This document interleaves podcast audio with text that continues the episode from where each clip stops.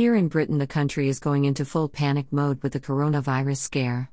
When I went to the supermarket this morning, I noticed a lot of empty shelves. So it is good to know that many of the plants in our woodlands are edible and can be very tasty. A couple of weeks ago, I went on a plant foraging walk in our local nature reserve, and the leader Steve England introduced us to several plants that were safe to eat or had other uses such as making string or home remedies. Wild garlic is particularly easy to distinguish because of its distinctive pungent smell. Wild garlic or broadleaf garlic, Allium ransome, is found in moist ancient woodland. When foraging, it is important to use all your senses. Dog mercury and lily of the valley, which have similar leaves, are poisonous but lack the garlic smell. Bluebells have a thinner leaf and also lack the distinctive smell.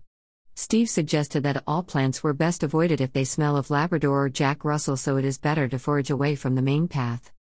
All parts of the plant can be used. The flowers provide an edible decoration for salads, and the leaves can be blanched like spinach and used to make pesto or garlic butter. If you plunge them into iced water after cooking, it helps to preserve the green color. They can also be frozen. The bulb can also be cooked, but this destroys the plant, so you should not take too many. Garlic also has health benefits, it has antibacterial properties and can help lower blood pressure. According to legend, it can also ward off vampires. Woodland Floor in March.